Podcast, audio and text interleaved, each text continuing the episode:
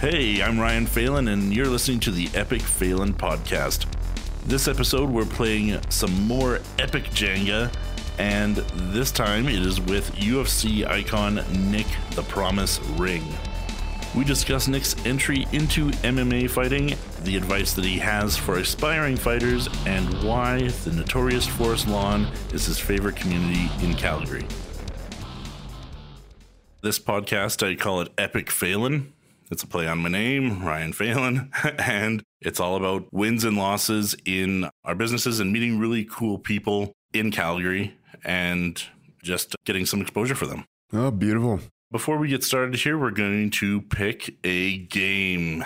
So, in the spirit of Epic Phelan, I'm going to let my guest pick. So, we got Jenga, we got Sky Capers, we got Exploding Kittens, Second Chance, Oh my god, look at that. Sushi Go Party. Sushi Go Party. Unstable unicorns, exploding kittens. Ooh, wow. That looks good.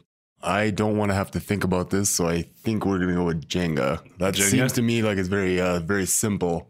What's this furry one? Oh, bears and babies. Oh my god. Bears versus babies. Oh, bears versus babies. Oh boy. Jeez. Sounds brutal. All right. Okay, we're gonna go Jenga then. Jenga. All right, so we got Nick, the Promise Ring.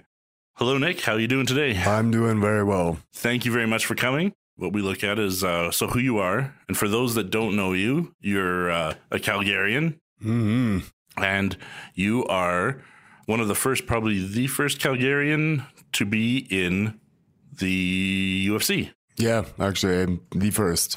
Oh, we, we actually got a second guy now. It's a Hakeem Dawodu. Yeah, Hakeem. Yeah, yeah, he's a he's a monster. he's fierce. Yeah. yeah, yeah, yeah, yeah. So, uh, tell me a little bit about that process. Like, what first of all got you into the martial arts? I was 15 years old when I started in martial arts. I did do a little bit of karate when I was like eight or nine. You know, Yeah, that yeah. didn't really amount to a whole lot, right? But I wanted to learn kickboxing. You know, I was watching like Bloodsport and you know all those classic yeah. movies, Kickboxer. and Yeah. I think I'm not alone on that too. I think there's a lot of a lot of guys kind of of my generation that were really into the martial arts movies at the time. Seems to me like they've kind of fallen off the uh, deep end. You don't see a Yeah. whole lot of that anymore, right? No, yeah. That was definitely a trend for back then. So I think there's a little bit more mystery behind it back then when we were. there young. is no mystery.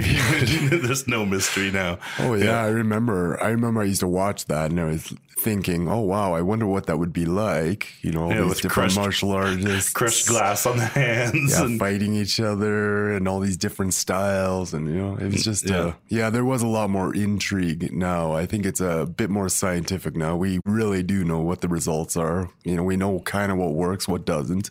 Yeah. Of course, you got a few outliers on. You know, they'll do you know some of the more weird stuff and get away with it, right? But Yeah. you got to play this all on percentages, right? So Absolutely. Speaking of martial arts movies, what would you say is your favorite martial arts movie from back in the day? I'm probably gonna have to go back down to Bloodsport. Just that's the one I know the best. You know, I used to watch it. I love the fight scenes. You know all that. I watched a little bit of the Bruce Lee stuff, and that didn't captivate me actually quite as much for whatever reason. But you know, I know some of the guys older than me who grew up in the 70s. You know, like Yeah. they really liked you know all the uh, Bruce Lee stuff. So Absolutely. I think you're sort of a product of your, uh, I guess, environment a little bit there. So when you're young and impressionable, you're going to be making all those connections, you know, while you're in that zone. So you really are a product of your generation. right on. So you were you were 15 when you got started. What was the discipline that you got started in there? Was that I got started with kickboxing actually. I was Oh. with, uh, I was at Mike Miles. Uh, Yeah. I did that for yeah, a few years. So about seven. I had about 30 fights when I decided to switch over to MMA, right? yeah. Yeah, you know, it was funny because when I started in martial arts, there really you had a choice between boxing, you could do karate or taekwondo, that kind of stuff. There was a kickboxing school. There wasn't anything like grappling. Although, if you were part of a high school wrestling team, you would have gotten exposure to grappling, I guess. So, Yeah. yeah, I was training. I was training Muay Thai for about four years before I started training Jiu Jitsu. So I started training Jiu Jitsu in 1998, Muay Thai in 1994. Yeah, and I remember in '98 it was like, oh, you know, what's that? What are these guys doing? And Yeah, I don't know. I mean, to be honest, I didn't like it a whole lot, but uh, I was watching those UFCs, so I would rent those uh, VHS. Where Gracie Video- just yeah. ran through everybody, right? Well, and you know what? Like, I don't think uh, any of us in the kickboxing community really liked watching that boring style. And I mean, you know, they're they're not Yeah. really hitting each other, and they were doing all this. Weird stuff. We didn't understand the moves, obviously, but I mean, I was intrigued. I wanted to know a little bit about it, right? I was like, okay, you know, I mean, it seems to be working. So Yeah. whatever he's doing or whatever they're doing, I mean, I'd like to know a little bit about it. So yeah, I started kind of dabbling in it and I dabbled for maybe four or five years. I decided to take an MMA fight. I took one in 2002. It went well. So I won that one and I kept going with it. It was a weird thing because the market, like I, I could sort of sense it was shifting over to that direction anyways. One hundred percent. and it was pretty rookie back in the uh, early days, obviously. And for a while, it looked like it was getting all shut down. Like there was all these uh, legislations in different states, like, oh, yeah, no MMA, no MMA, no MMA. And there was a couple states that just kind of hung in there. And as it got more popular and uh, as they proved that they had a, uh, I guess, a unifying set of rules or whatever, some more sanctioned. Exactly. Like uh, more and more states, they started uh, relaxing their rules, right? And it just got bigger and bigger. I remember it was the Ultimate Fighter season one. That was when the uh, top of the bottle just kind of popped off, right? It was okay. You know, this is like mainstream now. You know, and it wasn't mainstream before that, but I remember that epic fight between Stephan Bonnar and Forrest Griffin. Oh my god, yeah, that was Yeah, you know what? It was a perfect ending to a great story. You know what I mean? And you know, I mean, both guys got contracts, and you lived with these guys for a few weeks. You got to uh, understand their struggles and everything. Like uh, you knew them as a human being. I think it connected big time with the audience, right? So. I mean, yeah, people had no choice but to, I guess, uh, like them, really. So, yeah. So get you to expand on that, but before we do that, I'm gonna get you to either make your first move or you can defer it to me making the first move. all right, Jenga, Jenga, Jenga. you remember those commercials? Oh man, that's like dating us. what was it? Uh, you take a block from, the, bottom, and you put, it, on, the top. You take a block from the middle and you put it on top. Oh man. All right, your move. Okay. So you mentioned the first Ultimate Fighter are tough and the drama and watching watching the house and whatnot. And what was uh, your experience from being uh, in the house? well, I remember when I went, I did a tryout. The tryout seemed to go pretty good. I made it past the first round, you know, then I made it past kind of a second round. It was like an interview. They do the martial arts part and then they did the kind of interview part. And yeah, I don't know. I, I knew both went pretty well. I couldn't believe it actually. Like they did pick me, you know, and I remember walking into the actual Ultimate Fighter house. I was like, holy crap, I'm actually in the Ultimate Fighter house. That's very, very cool. So yeah, I, I don't know. I mean, after you get rid of the uh, initial rush, you're back to work though. I mean, you know, it's just basic. It's martial arts. You know, you're training just like you would wherever you're from. You know, uh, Yeah. martial arts is martial arts no matter where you doing it. So yeah, I mean, the, the rest of it was just managing injuries, just uh, making sure not to. Over- You know, mind you, you got coaches that are really pushing you, so you got to watch out for yourself a little bit and just make sure that you're staying healthy, right? And you're in a house full of competitors; they're all watching you. Yeah. They want to see, ooh, is he limping? Ooh, oh wow, looks like he might have hurt his hand or something. You know what I mean? So Because, yeah, when you're training for a fight, you're in your own camp and you're. yeah, you- you're around trusted people. You Yeah. know, these guys you don't trust, and you know they're all potential rivals, right? So as the fights happen, though, it's pretty clear. You know, like things are established. I mean. You know, people that are knocked out of the tournament, it's okay. That's no longer a threat. That's no longer a threat. You know, you just kind of you go through it. I mean, before long, I mean, you're you're down to like maybe four to six guys. You know what I mean? It's just like okay, you know, everybody they sort of relax after a while. I mean, the race has been you know run for many of them, right? So Yeah. it was a little frustrating though because once you're out of the competition, like literally, you're just killing time, killing time. Yeah. There's no newspapers. There's no music. There's no cell phones, no telephones, nothing like that. There's no communication with the outside world whatsoever. There's no books. They fill the house full of liquor. So, to, to, to promote the craziness and uh, yeah, that's a little bit it. I mean, the last thing they want you doing is, I don't know, going off into the corner and reading a book or something like that. Yeah, Uh, they're you know, making a show, right? Exactly. I mean, you got to entertain yourself with the other guys around there, and usually leads to some antics. Do you forget about the cameras being all in your face? No, I, I didn't. I think some of the guys did. Maybe you got to be a little bit careful, but I think some of the guys didn't really care. I mean, they liked the cameras on them, and eh, I'm a little bit more shy about that kind of stuff. So, I mean, like literally, you got a guy with a camera in your face, right? There's cameras all over the house. So Yeah. there was a couple cameramen. They would just run around, and you know, they had like some kind of mic or whatever. They're like, "Oh, hey, go to that section of the house." And like it was funny because you always knew something was going on. Like he'd be sitting at the kitchen table and everything, and the cameramen they're not filming 100 percent of the time. They're just kind of hovering around. But then all of a sudden, you know, they'd perk up. You know, they put their camera up and then they run to another section of the house. You're like, oh, okay, what's going on? so that's when you get everybody running behind. well, then everybody else is, yeah, they want to see what's going on, right? So, Yeah. yeah. you just watch the cameraman and you can tell something's up, right? Nice. Who are you following now? Is there anybody that you're kind of following? And, uh, uh, you know what? I, I don't follow martial arts that much. I mean, if there's big fights, I'll kind of watch it. You know, it's uh, I mean, I was watching Conor quite a bit, like while he was on his upward rise. Yeah. I mean, I'm not really sure about some of his behavior lately, but oh well, Yeah. you know. it I was think- definitely entertaining on the whole upward ride for sure. It's like, how can you not watch? Oh, geez. It's probably an old stat, but three out of the highest grossing UFC shows in history, you know, three of them were with Conor in them, oh, right? oh, so, jeez, yeah. you know, he definitely knows how to sell, right? Yeah, 100%. So we'll That is my that is my move, Oh, isn't that it? is, yeah, that is your move.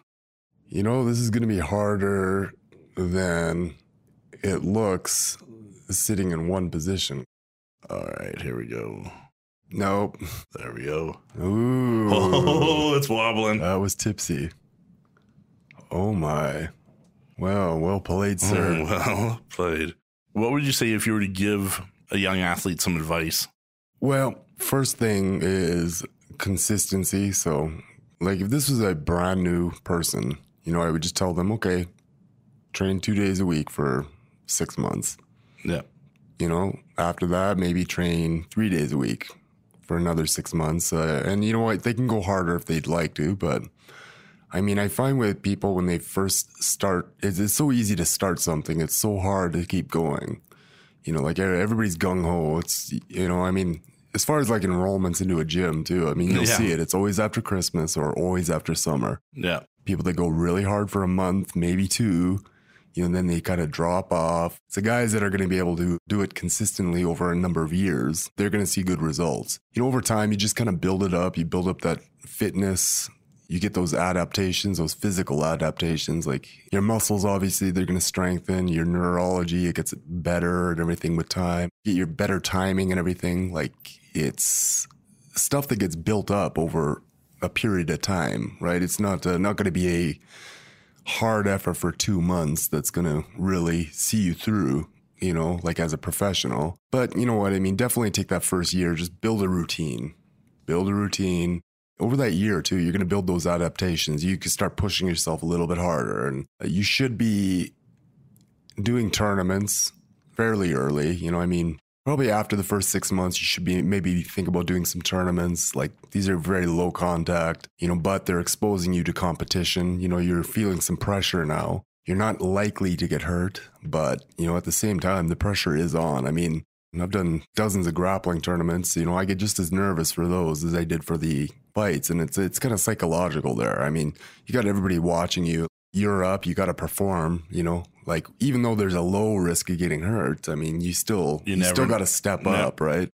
And you never know what could happen, right? Yeah, and you know, after you've been in a few fights, I mean, it, it really depends on the opponent, but your likelihood of getting hurt is probably fairly low, but it's definitely still there. I mean, I don't know. I look at all sorts of activities, like just on their stress levels versus how dangerous they actually are. I mean, there's just lots of activities you would do that were way more dangerous than I say fighting would be, like your downhill skiing or something like that. Now, I, uh, people that would be a fun activity, but I mean, your chances of actually getting hurt skiing would be probably a lot higher. I mean, getting killed, yeah, you run into a tree or something like that. It's way more dangerous. Oh, yeah, for sure. Is it stressful? I don't know if it's stressful. I mean, I'd say fighting is more stressful, but I think it's less dangerous. Yeah, you definitely have the more of that adrenaline rush, probably. Oh, it's man against man. and yeah. you're, you're looking this person right in the eyes and everything. And you know what? Honestly, it is your reputation versus that person's reputation. Like, that's big. I've always said whenever I've looked at the sport, and when you compare it to maybe team sports, that there might be the fallout of a win or a loss is that much greater because it's all on you. Yeah. Right. Where if you're playing hockey or soccer, a loss is a little easier to digest because it's a team effort. So you've lost as a team and you can all kind of console in that. Where if you where yeah, if you didn't do well on your own, it's like Who else can you blame? yeah, and it's it's really hard. It really is. I mean, that's a high risk, high reward type of a situation. How, how you doing over there? I- I'm- you, I- you- you look nervous right now. I'm totally. I'm totally stressing out over this. I got to place this piece here.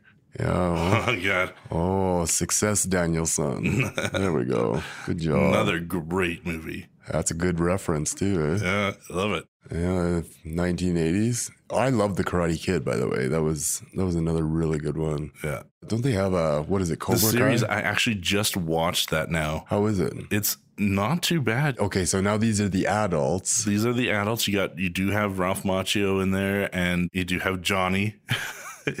Who's Johnny? Is Uh, he, Johnny's Johnny's the uh, bully.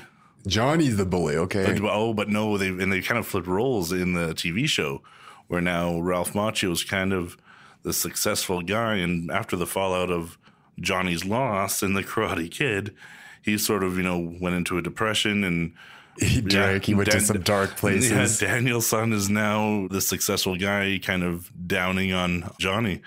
So it's, it's a cool dynamic. Is he still a good guy, or has, has the success gone to his head? and that's that's the whole point of the show. Is like you gotta you gotta look at it and kind of determine for yourself. Is like, oh, is he a good guy? Is he a bad guy? There's like, it's pretty deep. Oh, that's interesting. Yeah. So, I mean, was his name Johnny in the original series, like the bad guy? Yeah, I think it was. It's like you put him in a body bag, Johnny. Okay. Right? Okay. Yeah. Yeah. So now, I mean, they're making Johnny a little bit more relatable. Like he's, uh, Oh yeah, okay. yeah. What was the Karate Kid's name? Daniel. Daniel. Okay. Yeah, that's right.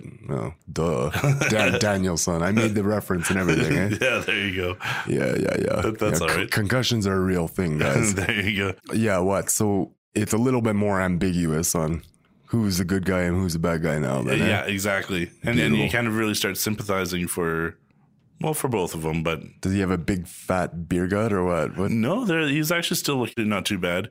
Even the old sensei makes a fear is not an option in this dojo, or fear, you know, mercy is not an option in this dojo. So he makes an appearance too, and that's that's great. That's right. Yeah, total. '80s kind of you know Oh, bad I, guy. I loved those old 80s movies. I mean, Yeah. they were all the same, too. I mean, you, Oh, had, you yeah. had the heel and you had the good guy, and it was always good versus evil. And you know what? Despite all odds, good wins. yes, exactly. We're now we've taken a taken a turn, and it's been really popular for the opposite to happen. For the bad guy's the good bad, guy. Bad guys, yeah, bad guys, Yeah, guy. yeah, totally, yeah. totally. So, growing up in Calgary, of course, you're going to know a lot of things, and you've met a lot of people doing what you do. What is some of your favorite parts about Calgary? Well, I think the people here are. Calgary is known for being a friendly place. It's also a very business friendly place classically. I would Mm. say not so much over the last few years, but you know, we've always had a very strong economy, you know, and I think it was, had a lot to do with the business friendly, you know, atmosphere that we've had, right? So that's one thing too. You go to an older city, I guess, uh, say it was like Montreal or, you know, Toronto. I mean, that's got a lot of like old money type of thing. These relationships are very well established and entrenched. And I think Yeah. part of the reason that Calgary was so business friendly has to do with we had a lot of people that were kind of new to the city. Yeah, So you don't have these old entrenched, you know, established a lot more opportunity. That a lot more opportunity. I mean, people that are a lot more willing to do business to start something because hey, nobody's yeah, it's not entrenched, right? Yeah, that's So- that's yeah, it's it's not a like old boys network or whatever, yeah, right? yeah, like it's yeah. a it's a young boys network, Yeah, and yeah. uh, you got to go make some relationships here, make some stuff happen, go shake the tree, right? So, and I think that that was uh, part of the, what I guess the Alberta advantage would have been. You know, uh, Yeah. we'll see, we'll see when we get it back, but still a young province as far as some of these things go, right? and a lot of talent, a lot of talent in this city too, right? So I would say you really got to work at it though. I mean, I'm not big on talent. I'm I'm really big on work, right? Yeah. You know, are you are you putting in the hours like you work harder than the next guy? I mean, chances are you're going to get more breaks. You're going to Yeah, you create your own opportunities. you really sure. you definitely do, right? Yeah. So, I think talent plays a role, but it's not the defining, you know, feature. You know, it's not the defining factor that creates success, right? For sure. So, what does Nick Ring do for fun in Calgary? Like, what do you like to get out to do? Like, is there any like venues? Like, do you axe throwing? Do you like to get on? do, you, do, you, do you like to get on the green scooters? And You know what? I'm. I think I'm gonna go try riding one of those. It looks like fun. You know, it's probably. You know, am I getting some nods or what? Yeah. Yeah. Oh boy. Jeez.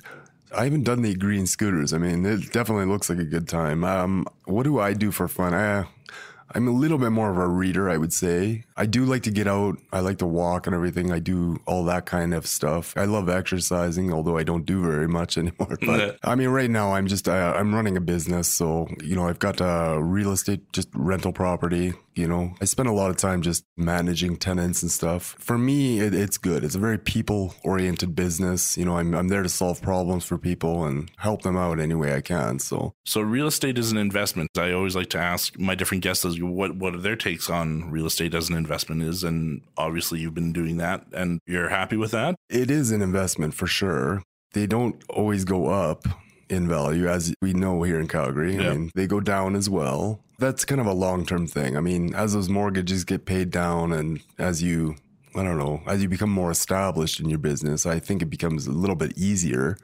Those first five years, uh, maybe first 10 years, I mean, they could be pretty tough, right? You know, you get a couple downturns. I mean, I've seen guys get ruined Yeah, you know, in this business. So, you know, and it usually comes down to maybe spending too much or you're just not paying attention to the little details. But, you know, those things really matter. So, in the spirit of epic failing, so what would you say would be an epic fail for somebody that's like getting into the real estate market because they want to make some money? Like what- Well- so the biggest mistake that somebody could make. I think we're all there to make money, but I don't think you should be paying too much for a property. That's for sure. I think your due diligence on your renters is pretty important. I mean, you want to give people a chance and everything, but you can't be letting them get too far behind. I mean, you know, like you don't set them up for failure either. You don't want to put people in that they can't manage their own money. That's bad. So it's not a charity either. So there's a lot of things that can make you fail too. I mean, but you know, getting over leveraged, you know, like that's a big one. Yeah, I think we all know, you know, what happens there. one hundred percent. Yeah. What would you say is your favorite community? Well, you know what? I'm doing Forest lawn actually. You know, here in Calgary, everybody will kind of look at you cross-eyed for, you know, being being in that community, investing in that community. I mean, it's definitely got some challenges, but it's undergoing a lot of changes. yeah, you know what? And I've been there for a number of years now, you know, and I remember it was sort of like Forest Lawn is a rough community. You go to a lot of places in in Canada or in the United States, like that have slums, right? Yeah. The thing is about Calgary is we don't have slums. We have nice areas, then we have not as nice areas. yeah, exactly. there is nowhere in Calgary that I am afraid to go walking at night. Okay, come on, but you're Nick Ring, Well, right? Like I, I suppose, but you know, I still wouldn't say that about Winnipeg. I do know what you're saying. I'm not strolling down Hastings Street, you know, at uh, certain hours, even if I am Nick Ring. I mean, I went to a place called Monroe, Louisiana, back in 2009. Oh, geez. I mean, that was in the middle of the economic crisis, like the global financial meltdown, of course. So, I mean, foreclosures, they were going rampant at that time back in those days in the States, especially. I mean, they had all those like subprime mortgages and all that stuff started crumbling just out from underneath people's feet. But, you know, in that town, I mean, it was a city of about 70,000 people. You know, one out of every 10 houses was boarded up. like, Oh, yeah, boarded up. They have actual slums there, you know, in that town that where you really can't go walking around because you will get beat up. You know, that's Yeah. a town of seventy thousand people. You know, Calgary had a million people. I mean, yeah, not really. Like, yeah.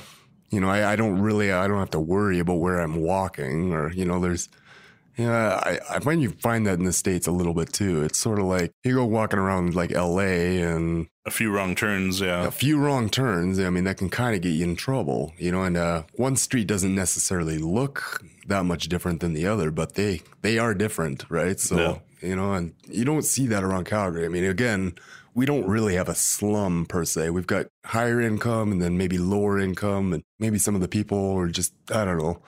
You see a little bit more crime in certain areas, but you know, I don't know. I, I don't think we have any area town that I would call dangerous. So I like the Forest Lawn area actually. So it's very close to downtown. I think that'll be the next Marda Loop over time, right? Yeah, oh, definitely. It's affordable and it's a great place to get into for for access. Oh, and you think about this too. So do you remember Inglewood? Like a champion. you just put that out there. So we got like Inglewood, which you maybe go 20, 30 years ago. That was a that was a bad area town. Oh, yeah. you know so it went through some changes it became you know kind of a trendy sort of like area i mean they cleaned it up a lot uh, then it became a good area for businesses and stuff like that now you got i think some of those people they probably got pushed out of that area and into the forest lawn area Yeah. But you know what you got right now is you've got a bad area which is forest lawn sandwiched between a good area which is inglewood and another good area which is chestermere Yeah. so what's going to happen here Yeah. you got the ring road that just went in. So, I mean, now you've got good citywide access, you know, from there. You got Deerfoot, which is another five minute drive away from there. So that's good. Bus rapid transit that's going straight down the middle. They were talking about doing a C train line there at some point too, but obviously they didn't do that. They did the bus. So I think it's pretty, pretty good though. So Yeah. I don't know. I like the area. I mean, it is definitely rough. I definitely earned my money. it's like, oh, yeah. Geez, you know, some of the characters, I've, I've had some funny ones, but oh well. What was it? I had these people, oh boy, I don't even know if I want to say it. It's just so gross, you know. I had these people staying in a uh, lower suite or whatever, and you know, this girl, and I won't mention her name, but she a little bit late on her rent, and she'd been late for kind of a couple months. yeah. I go downstairs and everything, like, and I was doing a showing, and you know, it's probably like three in the afternoon. I'm trying to show the upstairs unit to these people, but there's this party that's going on. And it's like maybe one or two in the afternoon. Anyways, I'm a little embarrassed, and I'm like, I go down there, and you know, the place is a mess, obviously, and there's just a bunch of people down there, and I'm just like, okay, you know, here's your notice. I'm kicking you out, you know, like that type of thing. I said, well, just just pack your stuff, you know, get out in the next couple days. That'd be great. So, you know, I come back and these people, they had uh, taken shits in the toilet. just like they, none of them flushed. They just, they just piled it up so that it was like a, just a huge mound, you know, and it like, you, you couldn't flush it kind of thing. And not only that, but they broke into the upstairs as well and they did the same thing. So I was like, That takes a lot of effort and like pre planning, doesn't it? my God. And I couldn't believe it. I was like, Jesus, you know, oh well, you know, they left a bunch of stuff too. And uh, I just remember I was so mad. I was just furious. Uh, I found out the new place and, you know, they, they left all these like old couches and just, you know, just a bunch of just crap that I'm to have to take to the dump. But I was so mad and everything. And I found out where uh, she had moved to. And I packed all that stuff up on the truck and, you know, I pulled up right in front of the house and I just, I hucked it like right on the lawn. And I can see these guys are partying again and they're like Yeah. at their new house, just partying just like they were. I'm like, ah, here's your stuff. Ah, here, take the couch. Ah, you know, I'm throwing just bags of garbage like right on the front lawn. okay, bye. See you later. Yeah, oh, hilarious. Hilarious. That's crazy. That's crazy stuff. So you, you mentioned to be successful in real estate, one of the things is to get a good price on a home and whatnot. If you were to be using a realtor, what would be something that would make that realtor an epic realtor? Just like your go-to guy. Well, I think realtors, most of them make their money on Joe and Jane, a homeowner. Yeah. You know, I mean, real estate investors, like out of, let's just say 100%. So 96% of home purchases are bought by Joe and Jane, homeowner. Yeah. You know, so that represents like 4% of the population that might be doing it for investment purposes. So your average realtor, I mean, like first of all, it's not the side their bread is buttered on to, you know, deal with investors. They're going to be looking at like slightly different things than say a, you know, a homeowner. Okay, the homeowner, they're going to like the nice walls or, you know, this and that. You know, the real estate investor, he's going to be looking for something that's got the ability to cash flow, right? I don't know. I mean, it, it's always going to come down to numbers for the uh, real estate investor. And I think the real estate investor, they have a tendency to annoy the realtors. And I think the realtors, they have a tendency to annoy the, you know, real estate investors. So I think the best thing, the best match you could probably make is probably a realtor who also is a real estate investor, you know, and I, I think that, I mean, there's a lot of people with realtor licenses, let's face it, there's not a lot of them that make money. You That's know, true. Out of 5,000 real estate realtors, you know, there's probably 50 or 100 that are actually making money. You know, the rest of them, they just pay their license fee or whatever and they, you know, they might sell a house or two a year and, you know, and then you got the ultra successful ones. I mean, they're doing pretty good. And, you know, and I, I imagine they're doing good because, you know, they're able to be flexible and, you know, adapt to the guy's needs, whoever, whoever it is, right? But, you know, I think the best realtor is probably somebody who maybe has a couple rental properties of their own at least, you know, and, but, uh, I don't think that's going to be necessary for like all purchases either. I mean, No. obviously, but, you know, you got a guy and, uh, you got lots of funds and you're, looking for deals, like uh, you're probably going to stick with somebody who kind of knows what you want, and you know you go back to them over and over Someone again. to establish a good relationship with Yeah. and, and has some patience maybe too. Yeah, yeah. Is that your turn to mine? I'm not sure. I haven't been paying attention. I'll, I'll just do it. Just do it. Oh, Yeah, I'm talking so much that uh, No, no, I'm no, not it's- a whole lot, but it's it's all good. It is all good. I think I got a good angle on this one. I think so too. I think that's just uh, my jittery little Parkinson's hands.